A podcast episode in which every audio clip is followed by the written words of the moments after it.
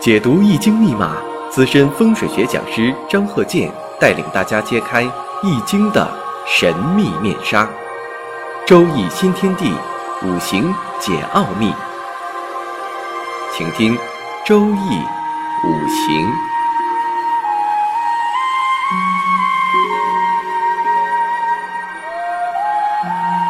上山微电台荣誉出品。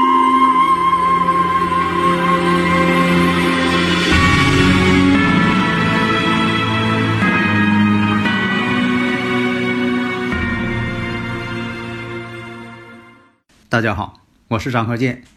周易五行啊，我们接着上一堂讲呢，如何看全局？生日五行如何看全局？有的听友朋友问呢，什么叫排八字？什么叫批八字？这个呀，概念上啊，必须搞清楚。什么叫排？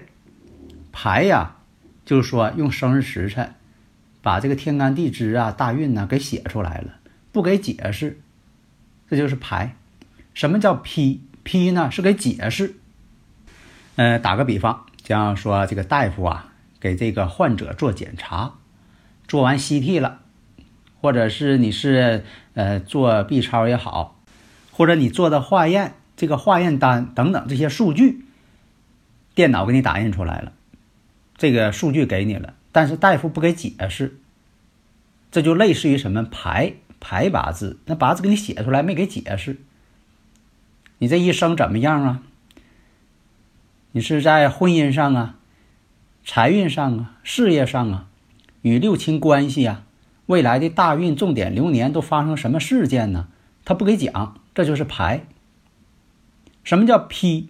批呢是在这方面啊，完全给你讲透。下面呢，我们就举个例子，我们看这个生日时辰。丁未、庚戌、丙辰、辛卯，七岁运。那么七岁行辛亥大运，十七岁壬子大运，二十七岁癸丑运。然后每十年，你像这个又过十年，三十七岁行这个甲寅大运，就十年一大运。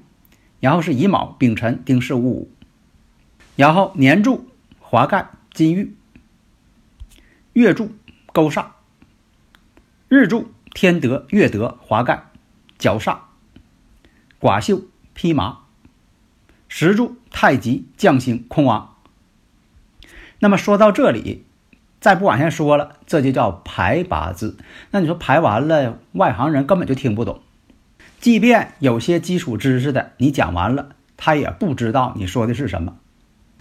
那么如果说进行解释分析，就是批八字。那么还有的听友朋友问呢，说。我就不理解了，为什么我这个同一个八字生日时辰，那两个人好几个人，所谓大师怎么个讲的都不一样呢？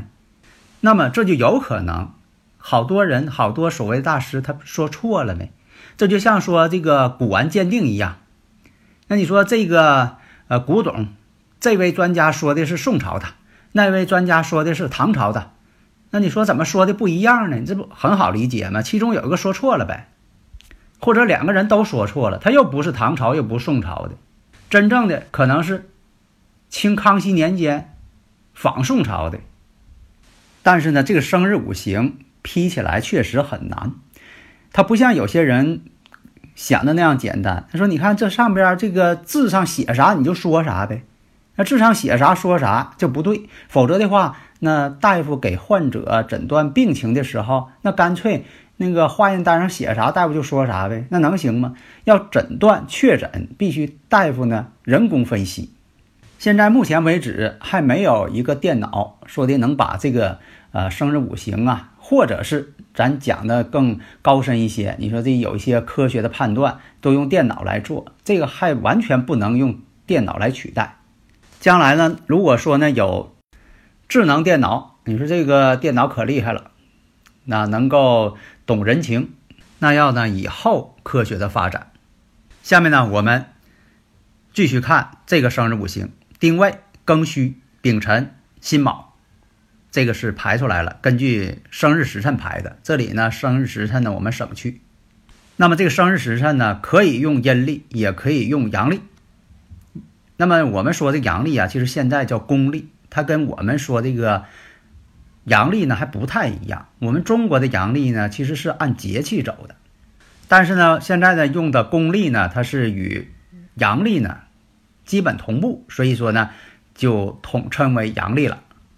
阳历呢就是太阳历，阴历呢就是按月亮的运行、月球的运行来制定的。那么呢，我们看一下，你像这个生日五行，那么未土当中，这个未土当中啊，常有乙木、己土、丁火，你也可以把它写下来。然后戌土当中常有丁火、戊土、辛金；辰土当中常有癸水、戊土、乙木；卯木当中常有乙木。再看一下，按日主来分析。旺衰，那么日主呢是丙辰，丙火呢拿到戌月，因为月柱是戌土嘛，这个位置我们看属于禄木，然后再看年，年上的未土属于衰地，丙火制作尘土，因为这个丙辰日啊，它俩是天干地支在一起的，那丙火制作尘土，这个位置为官带，那丙火呢在卯木呢为沐浴，回过头来再看一下月上呢。看天干，天干呢是庚金，这属于它财星。年上丁火，这叫劫财。时上辛金，这是正财。说到这里，还算是排八字，因为什么呢？大家还是听不懂，你光把这个局给排出来了，这个被预测者呢还是不明白你在说什么。大家呢如果有理论问题，可以加我微信幺三零幺九三七幺四三六。那么看一下。这个五行应该是六岁八个月二十五天开始行大运，有的时候呢就是四舍五入，就是认为他是七岁。那么在每一交运年的六月十一日开始交下一个大运。那么这个五行我们看呢是属于寒露第十一天。那么年命来讲呢叫天和水，那好多人就说了那个年命跟这个。生日五行当中，八字这个日主这五行，有的时候为什么不一样呢？当然不一样了，因为这个年命啊，两年是一个年命，也可能这两年出生的人都一个年命，都是天和水，无法区分。所以说，不要用这些这个年命呢来进行论，因为啊，这个生日时辰呢已经精确到时辰了，你为什么不把时辰日子加进去呢？你非得要论这个年呢？所以，经常有些人呐提出一些反对观点，有的人就说了：“你看我跟我同学都是大海水，为什么他那么行啊？为什么全班的人我们都是大海水，为什么都不一样？”对呀，因为你不知道这个生日五行、出生日时辰不一样，月份也不一样啊。所以啊。说到现在呀，其实还是在排八字，根本就没有批八字。所以你看我讲这么长时间了，大家可能呢还是没听明白。所以呀，咱们就不再啰嗦了，咱们直接就往下分析。所以呢，分析到这里呀，这个日主呢是偏弱，这个怎么分析呀？为什么偏弱偏强啊？在这个我这个五行大讲堂当中讲过方法。这个生日五行呢，那就是偏弱。所以呢，在这里呢，就取木为用神。这个喜用神呢，你说在这里还得讲。其实我主张什么呢？喜用神必须分析，但是呢，并不是说以它为主。这是我呢主张的一个方法，而且实践当中也证明我的这个方法短平快。所以呢，我们看丙火出生，有一些简便方法啊，你比如说专门用日干来论的，这方法太简单，但是可以作为参考。你像说。丙火日出生的人，一般来讲呢，精力充沛，但是呢，也不能说全这样。你如果说他要弱呢，可能精力就不充沛。你像说这个丙火，太阳之火，光明正大，不喜欢暗地里做些事情，但是也不全是。那么到底怎么分析？到底是不是？那就得综合分析。那么我看丙辛相合，丙火呢跟石柱呢财星相合了，丙辛合化水。水呢，对他来说呢是官星，也代表什么呢？相合太多，合成官星的时候，有可能影响感情。个别年呢会出现外遇的这种情况。五行婚姻宫呢辰戌相冲，辰戌相冲呢也代表着婚姻会出现坎坷。这种出现的坎坷会在某一年引发当中出现，正偏财全透，多情之人。这个时候啊，才进入了真正批八字的阶段。为什么呢？对这些五行下定论了。一生呢可以理财，也有自己创业的这样的能力。一生呢也有福气，但是往往他不会享受，不知道享受。辰戌相冲，爱动，外表给人一种什么呢？有钱人的样子。说表面上一看，呀，这人是富婆的形象，但是实际上，外在的并不代表他内在的。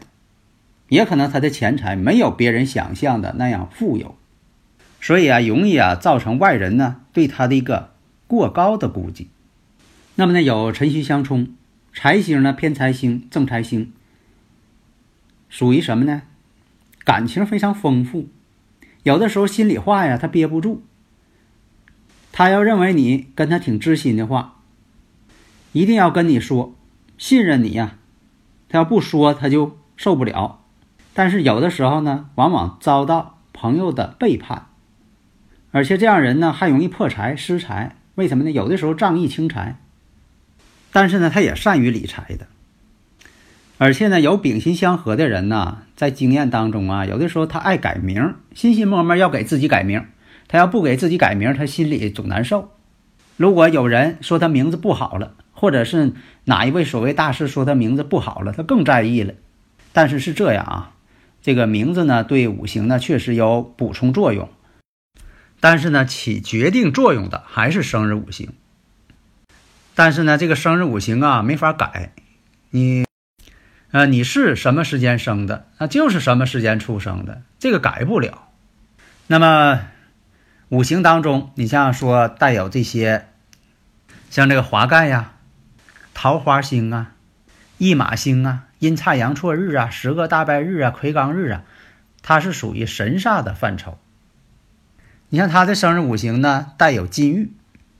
古人认为啊，这个金玉啊，就是坐轿子。现在来说呢，有小汽车，现在有小汽车的人呢很多，所以呢也不足以说论证说这个人呢啊有小汽车，因为现在这个普遍现象。像很多呢，你像他，呃，他这个生日五行呢，年上带有劫财，这个劫财呀，无论喜忌，这个劫财都不太好，尤其年上带劫财呢，容易对长辈的财产很少继承，或者这个人呢，就是继承不了这个遗产。还有这个年上啊，有带这个伤官的，带劫财的，有的时候呢，这种情况呢，有的是祖上啊没有产业。你就得自己奋斗，或者是呢，祖辈呢根本就没有能力，也没法去关爱他。比肩劫财透出太多的人，还容易克父亲。这种相克啊，不是说他主观上说对父亲不好，这个不是，也有可能他们，呃，这父子之间呢感情挺好，但是呢，父亲呢总爱生病，或者是父亲呢寿命呢不是说特别正常。所以以前我也讲过，像这个女士，如果说印星太多，有这个婚姻宫相冲，像她这个呢，辰戌相冲，婚姻宫辰戌相冲了，或者透出带伤官了，在感情上总遇到坎坷不顺，那你说这个已经啊离婚了，能不能再婚的时候能不能幸福呢？这个必须取决于对方。五行上跟自己搭配，但实际上呢，这个所带的不良的信息呢，始终不好改变。就像说人的染色体一样，你说这个未来年龄大了，染色体会不会变一变呢？它不变。所以呢，这个生日五行我们看年上套有劫财，这个星呢肯定不好，而且这个劫财呢还临近月上这个偏财，偏财要透出。再碰上劫财，那真就犯劫财了。为啥叫劫财呢？劫财跟财是截然相反的。这个劫财专门是劫这个财的。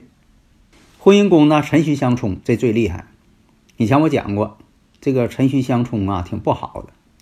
如果出现两戌冲辰、两辰冲戌，那就更不好。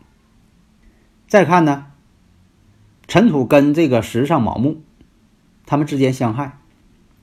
那么未土跟戌土之间形成山形，所以呢，我们下一步看看婚姻怎么样？论一下婚姻。批八字嘛，你必须把它翻译过来，得出的结论让大家能听懂。你必须得得出结论。